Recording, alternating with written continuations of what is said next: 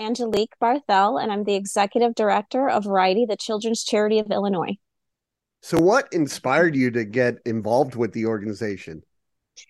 So, originally, I was working in marketing at a local movie theater, and Variety and the entertainment industry have always had a really close relationship. So, as a function of marketing, I attended a Variety golf outing, learned more about the cause, started doing an Oscar party uh, to raise money for kids with disabilities. It's just always been a really great group of people. And as as I moved through my career as a publicist, there was a lot of synergy, always being able to incorporate a fundraiser for variety or something like that. And when that career kind of came to its end, I was offered the opportunity to to work with with the actual organization I'd already been a board member at that point, but I it was kind of a wonderful progression of starting out as a volunteer, moving into leadership, and then now working for Variety. Can you tell me about the mission of Variety? Absolutely. Our our our tagline is we would like to help all kids be active, be social, and belong. And how we do that is by creating opportunities for kids to receive the mobility and communication devices that they need that insurance does not pay for. That is one of the requirements. And we also throw inclusive and accessible events, primarily in the Chicagoland area. We are Variety of Illinois, and we're trying to expand that outreach into the Rockford and Springfield areas as well. Um, but at, at this point, um, kiddos from any part of Illinois can apply for those grants for the equipment. So when you're at these events and putting all this together, how does it feel for you when you see these children's faces that they get to, you know, do everything? It's amazing. Um, from from being a part of adaptive sports where you watch a child do something that maybe they did not ever believe that they would and their parents reaction it's there's there's a lot of happy tears at my job and I love it. I would have it no other way. But it is a huge motivator in going and doing the other things, the fundraising, everything that you need to do to help a nonprofit be successful.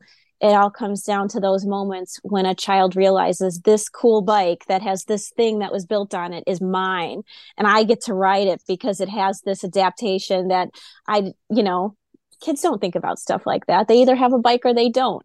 And they don't realize that if they have a disability, it costs so much more than it costs the kid next door who they've right. been watching ride their bike for how many years. They're just so excited that they have that bike. So it's amazing to be a part of those moments. So, how does it help the confidence level of these kids?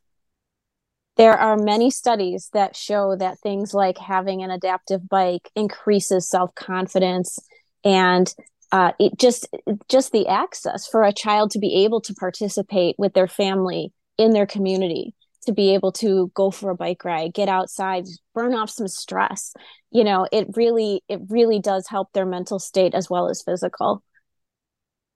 So variety has been a, around for a very long time. How does it feel to you know get the torch and uh, keep moving it forward it, it's an honor. Um, it is. Uh, you're right. Illinois has been in existence since 1943. Our first chapter in the United States was back in 1927.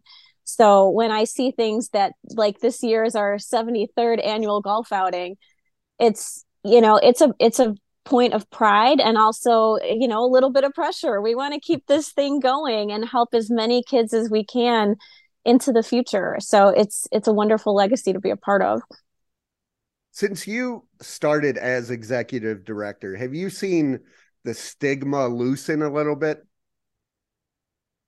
I have. There there is a lot more public conversation now around things like person first language and that's not always the, what people in certain communities prefer. That's something that I've learned. So, person first is basically you say a child with autism, not an autistic child. You put the person word first. And in the autism community, there is a bit of a, a pride in saying, I am autistic. So they don't mind, you know, they don't prefer person first language. So it it really does teach you to learn about the preferences of an individual, which as a society, we're not always the best at doing, yeah. but it's a constant reminder that um, people want to be treated the way that they want to be treated. And in general, that's just being nice. But also, once you get to know someone, take that moment to figure out what's going to make them feel more included, more comfortable. And that's, it's definitely things are improving. I think uh, the next generation really has it right with how they're speaking to each other and and and trying to forward that way of thinking. What have you learned from these kids? Resilience. These kids have so much fun and it does not matter what is going on with their diagnosis their disability. They're just out there being a kid and having fun. And you know all of us have our bad days but the, these kids are are constantly being faced with with setbacks and medical struggles and surgeries and things like that. And you know the next time i see them at a inclusive carnival or something like that the smile on their face is just as big no matter what they've been through the last year or the last week. And i, I it's inspiring. Well not only helping the kids how does the organization help the parents the parents um it, it's really interesting and and fun to watch them be able to relate to each other especially at the events. Because for example the carnival i just mentioned I've been working with that carnival for more years than I've been employed at Variety because it was kind of a volunteer thing I did before and so over all these years you've now seen some of these parents become friends and which date are you going to the carnival? They'll talk to each other online and in our social media groups and see um, this family remember you know they remember that this family has a service dog. What, what day is this service dog coming? And it's it's really lovely to see a community of variety families form around the things that we just want to do anyway for for the, the kids to have some fun but the the families start enjoying time with each other as well. Where do you want to see the organization in the next three to five years? I would love to see variety continue to grow. Um, as I mentioned, you know, we would love to have a, a, wider outreach into other parts of Illinois.